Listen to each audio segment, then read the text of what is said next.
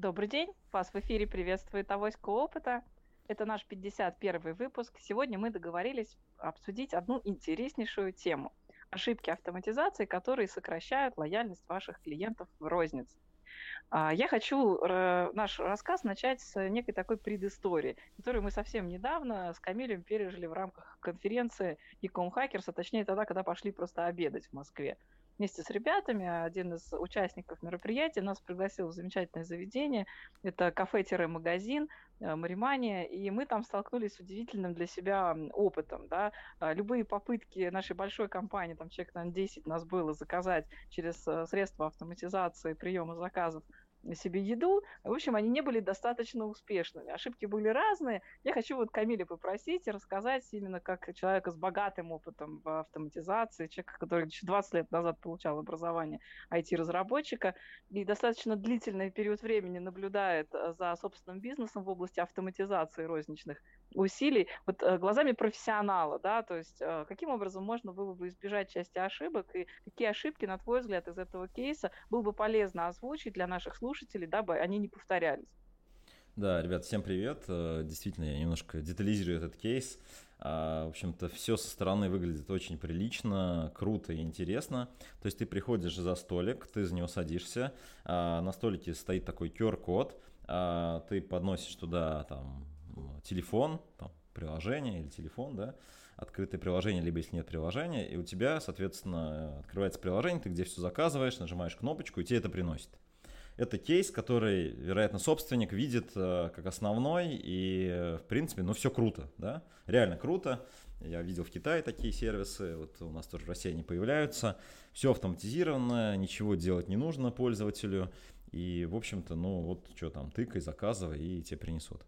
Вот. Но на самом деле все оказалось гораздо прозаичнее. Вот. А первое, то есть, э, когда я э, ну, просто навел на QR-код, э, мне сказали, что у меня нет приложения. Вот, и никто не предложил мне на самом деле его скачать или что-то с ним сделать. Просто я не смог, да. Потом я пошел его искать в App Store, начал его ставить. Значит, установка почему-то требовала там телефон, потом подтверждение телефона, потом еще куча-куча каких-то параметров, вот, э, причем вот Азат, еще там парень, то есть мы троем проходили этот кейс, вот, э, в итоге мы что-то вбили даже, что-то подтвердили там смс-кой кое-как, э, в общем, прошли, начали заказывать, в итоге э, там, э, ну, парень, который мы через мой телефон решили заказать, он захотел пиво, и там сказали, что пиво нельзя заказать таким образом, вот, в, общем, в общем, оказалось, что как бы кейс не сработал, вот, в итоге мы пошли и заказали ножками, сходили, значит, на кассу, вот. Но даже после этого, когда мы сели и нам э, вроде бы начали, должны были вынести еду, нам пришли и сказали, слушайте, вот та позиция, которую вы заказали, ее нет. А, то есть э, вся автоматизация фактически была поломана, весь вот этот кейс такой легкости, там, простоты заказа, да, он был просто убит, э, ну, видимо, какими-то идеями, которые кто-то хотел улучшить вот этот вот клиентский путь. Вот, видимо, кто-то сказал, что обязательно нужно взять контакт, потому что нам дальше нужно этому человеку что-то отправлять. Может быть, кто-то сказал, э, какой-нибудь бухгалтер, например, да, как это водится, что мы не можем пиво продавать через приложение или что-то типа такого. В общем, в итоге э, мы получили сломанный клиентский путь. И я считаю, что это большая недоработка собственников, которые занимаются розничной торговлей, которые смотрят на приложение и на путь клиента так вот в общем, типа, ну да, прикольно заказать, но не вникают в детали, то есть не смотрят, что происходит конкретно с пользователем, когда он это все делает, да. То есть, э, слушай, ну зачем мне там брать телефон, если я вот зашел, и я вот здесь, и есть QR-код, и как бы вот он я, и я хочу заказать, да, ну, то есть, слушай, я деньги готов тут же как бы заплатить, ну, возьми чуть попозже этот телефон, я не знаю, там, спроси отзыв, там, еще что-нибудь придумай. Вот, в общем-то, я считаю, что много-много бизнес теряет из-за этого, поэтому, ребята, посмотрите на ваши бизнес-процессы еще раз, посмотрите на путь клиента и посмотрите, как работают ваши средства автоматизации, будь то интернет-магазин, ваша какая-то учетная система, а, не знаю, QR-код на столе или еще что-то такое. Вот. То есть очень-очень интересный такой кейс. Спасибо, Камиль. Ну, я на самом деле немножко добавлю, да, то есть очень важный момент, который часто теряют в попытке обобщить, стандартизировать, адаптировать э, те процессы, которые происходят на стороне между бизнесом и розничным клиентом. Их еще неплохо бы анализировать на предмет, а какие, собственно говоря, эмоциональные переживания будет испытывать клиент в моменте контакта с вами в вашем данном, в данном случае офлайн розничном представительстве, там, да, а, в непосредственном вот, взаимодействии с брендом, с людьми, да, то есть мы пришли, мы, многие были там впервые, нам достаточно было и так не просто сориентироваться, собственно говоря, там, что делать, куда бежать. Ну, вроде бы понятный интерфейс кафе, там, мы присели. Пришли голодные люди, которые хотели в обед еще приятно побеседовать на темы, которые нас там всех волновали в области электронной коммерции, да. В результате мы там в десятером разгадывали квест, будучи голодными. все происходило достаточно мелко. То есть, ну, да, там может быть некая абсолютная история про удобство. Ты видишь блюдо, ты можешь полистать меню, опять гигантское какое-то меню, да, в котором ты там пытаешься разобраться, сориентироваться. И, наверное, официант бы сильно облегчил нам этот путь, потому что он просто помог бы эту коммуникацию выстроить быстрее. Там, да, ну, решили там оптимизировать что-то хорошо.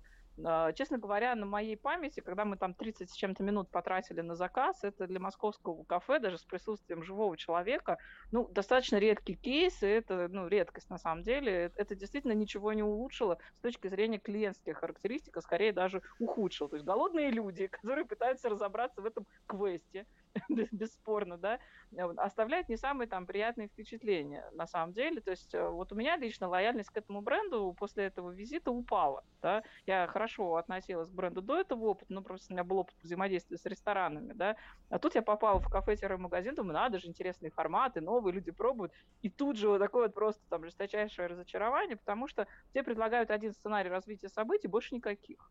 Да? Причем приложение, насколько я могу судить, в результате не дало нам нормально возможности ориентироваться. Кто-то заказал через офлайн, кто-то с приложением справился, потом приходили растерянные официанты, да, которые спрашивали, чья это еда.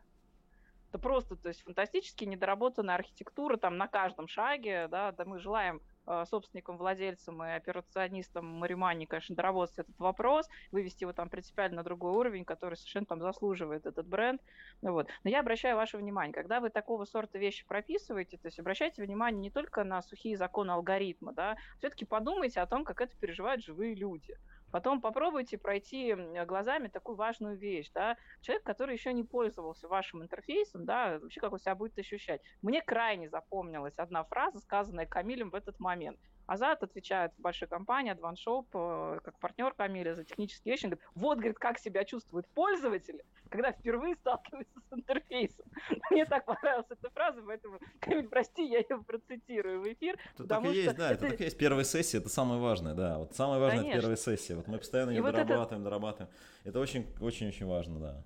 Вот этот вот момент интуитивно непонятного интерфейса, да, очень немаловажен. Екатерина, я теперь хочу тебе задать тот же самый вопрос. У нас такой свеженький кейс, да, вот твоими глазами, там, ты много как маркетолог видишь этих вещей, как специалист, который консультирует компании по стратегии, который много разрабатывал истории для лояльности. Наверняка в твоей практике тоже есть там совершенно курьезные или там чудовищные примеры подобных э, решений, когда автоматизация просто ломает э, лояльность, отношения, там, клиентский путь или еще что-то. Поделись, пожалуйста, из своей практики каким-то примером. Да, спасибо, Наташа. Здравствуйте, друзья. Давно вы с нами, с нами не, с вами не слышались. А, я, на самом деле, кстати, очень с большим интересом прослушала ваш кейс, потому что я сейчас сижу на диете. Я представляю прекрасно, как это, когда голодные люди пытаются получить какую-то еду и получить ее не могут. Вот, да, ты права абсолютно по поводу эмоциональных вещей, да, эмоционального аспекта. И я бы сказала бы, что э, как бы основная, на мой взгляд, основная проблема не в автоматизации. Основная проблема в том, что люди, которые занимаются автоматизацией, не обладают пониманием и даже не задумываются о том, что важно. Да, а что важно? Важно то, что вот сказал Камиль, да, клиентский путь. Важно видеть ситуацию глазами клиента. Я очень часто сталкиваюсь с ситуацией, когда всеми такими вопросами занимаются айтишники. И на самом деле айтишники даже уже придумали себе user experience какой-то, да, они, даже, в общем-то, айтишники есть тоже продвинутые, которые могут с этим работать. Но не все айтишники знают слово user experience, а вообще user experience он существовал намного, даже до того, как появился IT. Вот. Но, тем не менее, вот как бы есть такой момент, что люди, продумывающие клиентский путь, должны быть специально подготовлены к этому. Они должны хотя бы как минимум знать о том, что нужно путь продумывать. Да? на мой взгляд, это самая большая проблема. Ну, даже если, допустим, вы айтишник и все-таки хотите как-то автоматизировать что-то, вы должны понимать, что есть такие красные флажки, за которые заходить нельзя. И вот, на мой взгляд, красные флажки – это, в общем-то, деньги. Да? А, вот у меня есть два примера про деньги, которые делать не надо, которые, в общем-то, ужасны, и с которыми нужно как, каким-то, образом, в общем-то, решать вопрос. Первый пример а, – это безакцептное списание.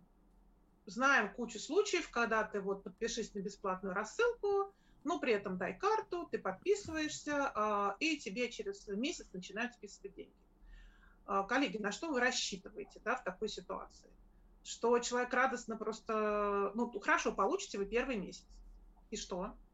Ну, со второго месяца вы вряд ли что-либо получите, потому что, в общем-то, это очень неприятно, да?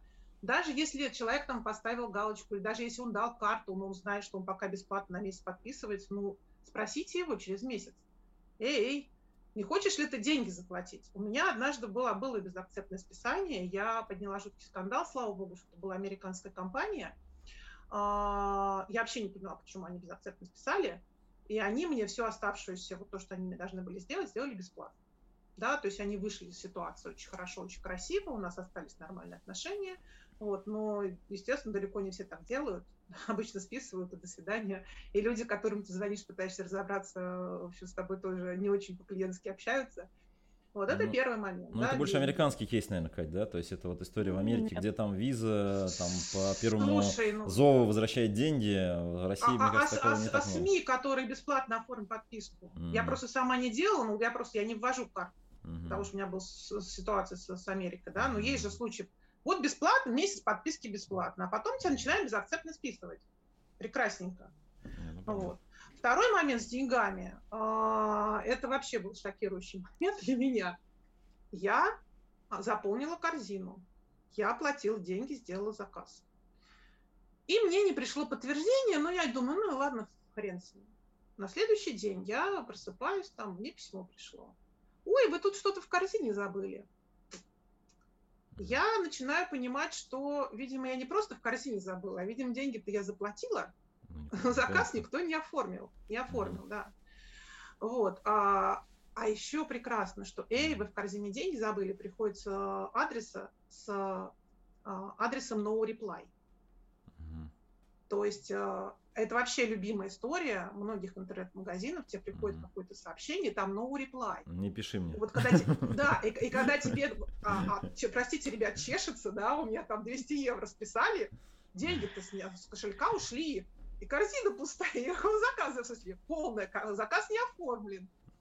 Вот, ну, соответственно, вы все поняли дальше. Я долго разбиралась, я искала, куда писать, кому писать, потому что no reply, простите, no reply, ты хочешь, ты пиши, хочешь, не пиши, тебе никто не ответит.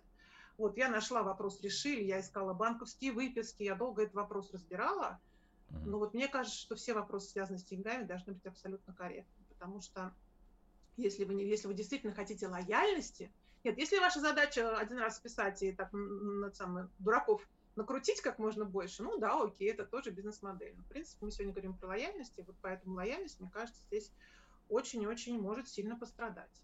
Вот. Ну вот я прокомментирую по первому кейсу. То есть я думаю, что ну, вот в Америке действительно есть культура, где вот я смотрю и по сервисам и так далее, когда люди действительно вбивают карту, и это является нормой. Почему? Потому что все, в принципе, убеждены, что если что-то произойдет не так, им просто безакцептно вернут эти деньги не поставщик там товара или услуги, а сама платежная система. То есть он просто пишет, и там вообще они даже не вникают, там, прав-то, не прав, там, да, все, деньги просто возвращаются. И это на самом деле создает такой большой уровень доверия к платежам, что, в принципе, да, да то есть люди просто ну, не боятся, да, вот эти вот секурные даже данные там публиковать и так далее, вот. В России же, ну, вот у меня была история, да, там э, человек что-то там искал квартиру, вот приехал тоже, там в Америке долгое время жил, э, россиянин, да, вот, вроде куда-то оплатил, ему, его кин, просто кинули, то есть просто даже, даже просто осознанно, короче, не оказывает услугу, вот, и он очень долго, по-моему, так и не вернул деньги, вот, то есть вот такая тема. Вот. Мне кажется, здесь вот с этим связано, да. Разные, разные страны, разные опыты поведения, да, вот я про это. Ну да, но вот просто тот момент, мы говорим про лояльность, и я сказала, что есть вещи mm-hmm. особо эмоциональные. Да, понятно, что вы голодный вряд ли делаете интернет-покупку, у вас mm-hmm. особый случай, да, но вот что с интернетом может быть, на мой взгляд, это может быть, да, а, еще, конечно, может быть, например, вот метро меня очень сильно радует. Mm-hmm. Метро долго, они вообще очень старательно работают над сайтом, над приложением. Они делают это так, что он все время вываливается, он все время тебя теряет. И Метро теперь сделал еще такую волшебную штуку, что она таким образом разработала ассортимент, переработала свой ассортимент, что ты не можешь понять, что есть, что нет, каких магазинов есть, нет. Там каким-то странным образом все фильтруется. Uh-huh. Ну, то есть вот это тоже, конечно, вот тоже такой красный флажок. Если покупатель не может найти продукт у вас, он у вас не купит. А если вы большой магазин и покупатель хочет вас купить на 10 тысяч рублей, по 100 рублей, там, по, по 200-300 рублей продукт, ему нужно много набрать, он вас не купит и вообще ничего не купит, ни на 100, ни на 200, вообще ничего плюнет и пойдет в другое место. Вот. Но Конечно. Вот нет, у меня давно, на самом деле, вопрос с этой автоматизацией, который, Но... причем был нормальный сайт, стал кривой. Как это они сделали, я не знаю, там поработал, какой инновации, там иннова- инновации, да, да, да, новые, да, новые, да, да, да, да, да, Быть много со временем найти надо. Вообще, я бы сказала, что вот ошибки автоматизации, которые вроде бы со временем должны устраняться, да, очень часто превращаются в некий снежный ком, да, и то, что было удобным для пользователей, понятным и простым, и стало привычным, превращается в какую-то непонятную функцию, которая куда-то съехала в другой угол вообще вашего экрана, да. Я бы хотела обратить ваше внимание, что мы говорим слово автоматизация розничной деятельности, да, касаясь не только там событий в онлайне, да, но и событий в офлайне. Вот я могу по своему собственному опыту сказать, мне сейчас вот очень нравится в реальности приходить в магазин, да, и идти на кассу, в которой нет кассира. Да? Достаточно забавные происходят ситуации, потому что люди не понимают, как это работает очень часто. Да? Есть там хуже, лучше созданные интерфейсы, а есть вообще просто странная логика. Вот одной из такой странной логикой могу прям поделиться. Да? То есть ты когда приходишь, ты э, там тележки, из тележки традиционно товары перекладываешь все-таки ну, в сумки, в некие там пакеты там, и так далее. И логично было бы, что когда ты там пакет берешь, там, ну как бы его можно там просканировать, пробить точно так же, как и любой товар, когда он там тебе нужен. Но вот очень часто часто я сталкиваюсь с тем, что система написана следующим образом. Либо она вначале э, при попытке начать операцию спрашивает клиента, сколько ему нужно пакетов и каких, да, mm-hmm. либо в самом конце, когда ты там уже все пробил, то есть как бы mm-hmm. ты вроде бы как верхом что ли пакеты должен сложить, потом пойти отдельно это складывать. Но 95% аудитории делает это в другой момент времени. Походу, да, да, совершенно по ходу пьесы понимаю, что мне еще один, да. Совершенно непонятная логика разработчиков, которые на этом почему-то аспекте обязательно пишут какой-то дополнительный экран. Вот мне все время интересно, с чем связана такого сорта логика у разработчиков. Я никак не могу понять, откуда они берут эту идею, потому что вот нас, когда с тобой, Камиль, учили в институте, да, проектировать, нас учили сначала наблюдать за процессом, да, и просто смотреть вообще, что делают ваши пользователи. Вот как Катя сказала, user experience. Страшную тайну открою, что айтишников, которых готовили э, в, в университете, университетах э, раньше, там, в институтах, и даже, ну, вот я тут беседовала недавно с ребятами, которые техникум заканчивали по специальности программирования, нас всех учили одинаково, говорили, что сначала вы наблюдаете за живым процессом и фиксируете все события, как они есть, как они происходят, и как люди это делают чаще всего, да, и дальше вы выбираете по распределению Гаусса то, что попадает вот 80% в серединку, да, в самое стандартное нормальное распределение. Потом уже программировать будете всякого сорта отклонения. Вот мне интересно, наверное, сегодня про это, может быть, не очень рассказывают, на курсах подготовки там, краткосрочных, да, но, наверное, стоит эту идею вынести в наш эфир. Возможно, вас как заказчиков автоматизации вашей розницы, это натолкнет на такой момент, и вы, оценивая вашего подрядчика на автоматизацию, по крайней мере, увидите такой пункт в его техническом задании на осуществление работ по подготовке решений там непосредственно для вас. Да. А, конечно, ваш собственный бизнес никто не знает лучше вас, наши уважаемые слушатели, да, поэтому, когда вы с вот этой необходимостью автоматизации сталкиваетесь, вы, например, будете вести какие-то свои разработки, да, пожалуйста, все-таки излагайте все те аспекты, которые вы считаете важными, знаете, значимыми именно в поведении ваших клиентов. Да? Дайте обязательно возможность поговорить с непосредственными продавцами, кассирами, с людьми, которые выносят или отгружают а в конечном счете товар, для того, чтобы понять, какого сорта вещи обязательно нужны, да, и чего не хватает в работе для удобства. Люди не хотят делать линейную лишнюю работу, они оптимизируют эти процессы честно говоря, местами значительно лучше большинства внешних консультантов, да, то есть достаточно хорошо эту работу делают, да, поэтому к их мнению стоит прислушиваться. Но я хочу задать еще своим коллегам вопрос, чтобы еще немножко тему с разных сторон пообсуждали. Я знаю, что вот Камиль много лет действительно был и таким лидером разработок, и техническим директором был в IT-компании неоднократно, и возглавлял и нанимал людей этого свойства, да. Вот э, с твоей точки зрения, да, когда э, идет задача от бизнеса в автоматизацию, какие вот правила правила важно соблюдать для того, чтобы результат был хорошим, действительно помогал, а уж точно не создавал проблемы с лояльностью постоянных клиентов или э, не так отталкивал новичков, когда им просто непонятно, как с системой взаимодействовать. Вот из какой практики лучше исходить?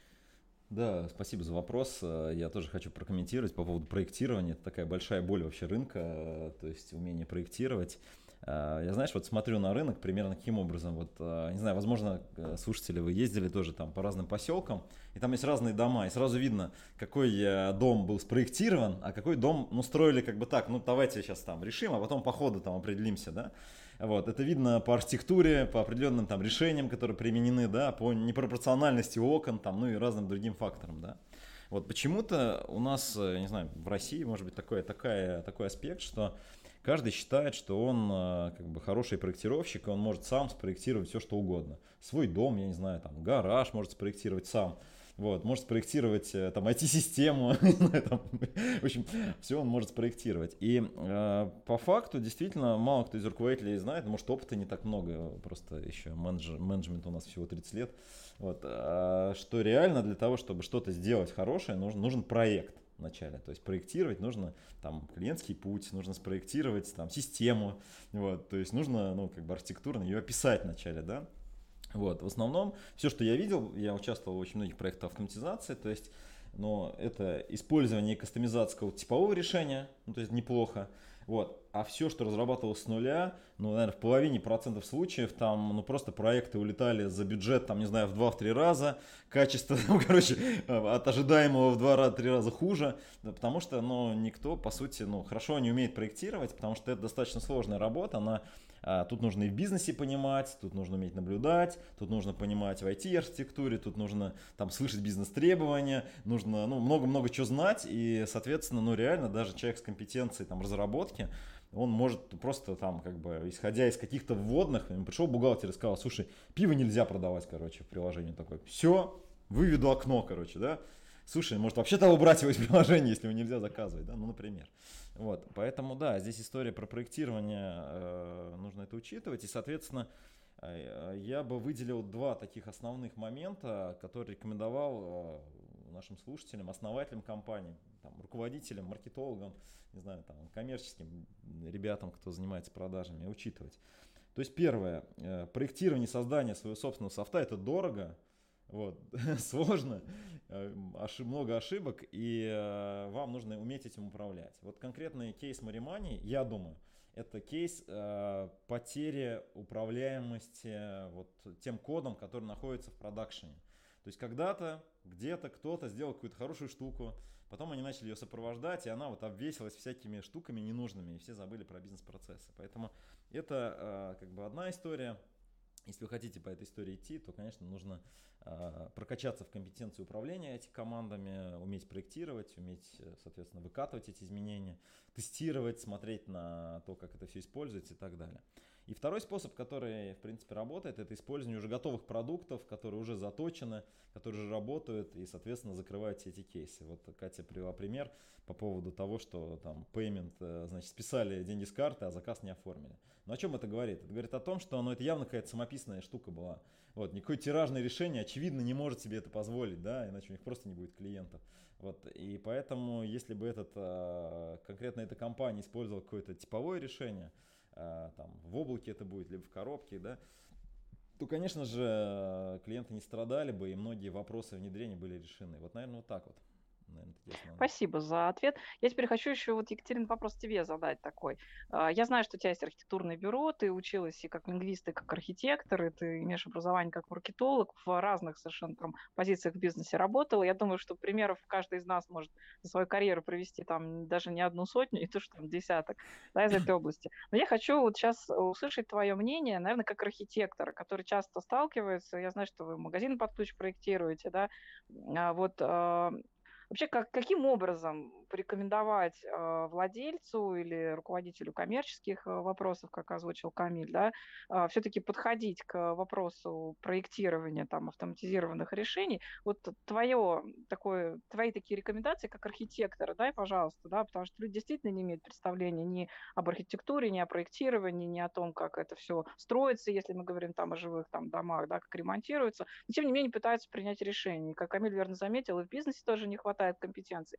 Вот э, как архитектор, работающий в том числе с коммерческой недвижимостью, да, я считаю, что этот опыт точно можно будет применять и переносить э, в области автоматизации, потому что все то же самое, и отличий действительно не очень много.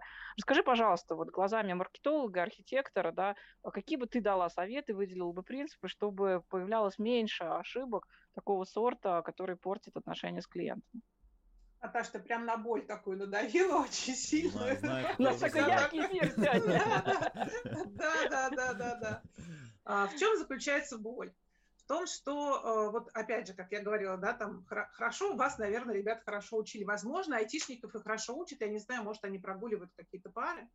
Вот, но тут каждый человек, да, ну как у человека должны быть компетенции. И компетенция проектирования, а, она не заключается в проектировании, это второй этап до проектирования физического ручками, да, там системы какой-то еще, должен быть кто-то, кто сделает ТЗ. ТЗ основывается на как раз того, ну, на том самом пути клиента. Должна быть сначала разработана концепция. А мы ее, например, в архитектурной, да, в нашей среде называем вербальная концепция. То есть мы сначала с клиентом утверждаем словами, что мы, где мы хотим расставить акценты, что клиенту важно, нашему клиенту, да, каким образом, то есть, например, у, ну, когда мы говорим про розничный магазин живой, мы говорим там, что у нас есть а, категории, которые нам важнее продать, да, категории, которые нам, они маржинально лучше, они там пользуются большим спросом. Другие категории, а, которые, в принципе, и так найдут, потому что, в общем-то, у нас, допустим, это выгодная очень цена, если люди знают, они и так поищут. То есть, опять же, на чем расставить акценты, что предлагать первым, каким образом навигировать человека по магазинам, да, каким образом сделать так, чтобы он не запутался, как проще показать весь ассортимент, а, как вообще а, показать, да, что у нас, допустим, широкий ассортимент или не широкий, а там глубокий ассортимент. То есть все вот это вот должно прорабатываться сначала словами. А чтобы сделать эту вербальную концепцию, нужно как минимум да, провести наблюдение, как вас учили очень хорошо. Нужно как минимум, то есть мы, например, реально делаем сопровождаемые покупки в магазинах. Мы приходим, находим людей нам нужных, и говорим, а можно мы за вами походим, и вы будете тут покупать, что вам нужно, а мы вам вопрос задаем. Вот, то есть это как бы такой вот способ, сопровождаемая покупка называется, да, когда ты пытаешься понять сначала наблюдение, потом сопровождаемая покупка, потом, возможно, уже какие-то даже тестирования тех самых вербальных концепций, прояснение, что больше, что лучше нужно, что не нужно. Мы делаем, например, еще онлайн-панели, то есть собираем людей, Сначала мы с ними изначально разговариваем, потом собираем уже на, на, в живом режиме, тестируем то, что мы разрабатывали, э, разработали, как им это нравится. Это все еще вербальная история. Это пока еще не картинки, это еще пока не торговое оборудование, ничего. И после этого уже рождается ТЗ на проектирование, да, когда мы говорим, где что важно, где какие акценты, как с этим работать, что мы хотим на выходе, да, как мы хотим человека провести, там этот путь, как мы хотим, потому что то же самое в магазине тоже существует путь клиента. И вот мы, например, у нас один из э, сотрудников, он работал с, разрабатывал концепт фасоли. Да, это э, convenience store. И там совершенно конкретно говорят, что вот здесь на входе мы хотим ему продать вот это. Мы хотим его провести вот так-то, а на выходе продать вот это. Да, чтобы ему было сразу понятно, сразу удобно, а нам хорошо маржинально, и все счастливы. Вот. То есть это прежде всего, конечно, вербальный концепт, который называется в том числе стратегией, на который, в общем-то, никто никогда не хочет тратить денег, поэтому это боль. Yeah. да? Потому что разговаривать с людьми, это же нужно заплатить людям, заплатить тем, кто разговаривает, заплатить тем, кто анализирует и выдает результаты. Ну, в общем, как бы ну, либо делаем все сами, а сами так и делаем, как, как вот не получается. Как умеем. Не, ну вы, главное, розетки нарисуйте, где будут стоять, и все. Вот, розетки. Кстати, история с розетками, это же вообще 5 баллов. Знаете, история можно... с розетками у нас будет отдельный эфир, господа. Сегодня все-таки давайте про автоматизацию. Можно Я про понимаю, розетки? Вот, кстати, про розетки можно, да? Давайте про розетки сделаем отдельный эфир.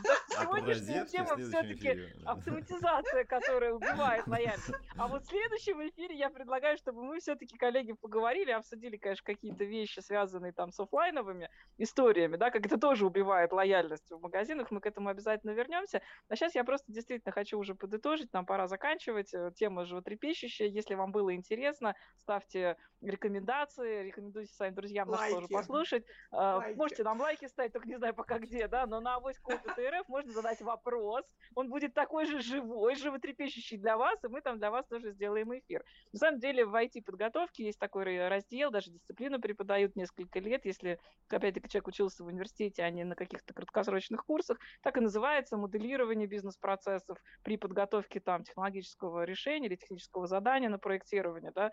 У нас его, по-моему, что-то года два с половиной преподавали, когда мы учились в университете, да. Есть еще там анализ бизнес-процессов, отдельная сегодня там дисциплина аналитика данных, да, из всех из этих источников. Точно так же вы можете, уважаемые наши слушатели, набрать ту самую необходимую вам информацию, прежде чем э, понимать, да, там, какое решение вам писать, или, простите меня, какое готовое, типовое, тиражируемое, как обратил ваше внимание Камиль, решение купить, да. И на самом деле, там, когда вы что-то выбираете, знайте, что если внутри этого решения лежит время высококвалифицированных специалистов в области архитектуры, анализа, моделирования, разработки и воспроизведения этих решений, хоть это будет автоматика, хоть это будет офлайновая жизнь с реальным архитектором, с реальным проектировщиком нормальным, да, нет возможности купить индивидуальный продукт, проект, да, купите типовой, и ваше жилище, ваш магазин или ваш интернет-магазин да, станет значительно интереснее, удобнее, функциональнее для вас лично. Да? И, соответственно, если мы говорим о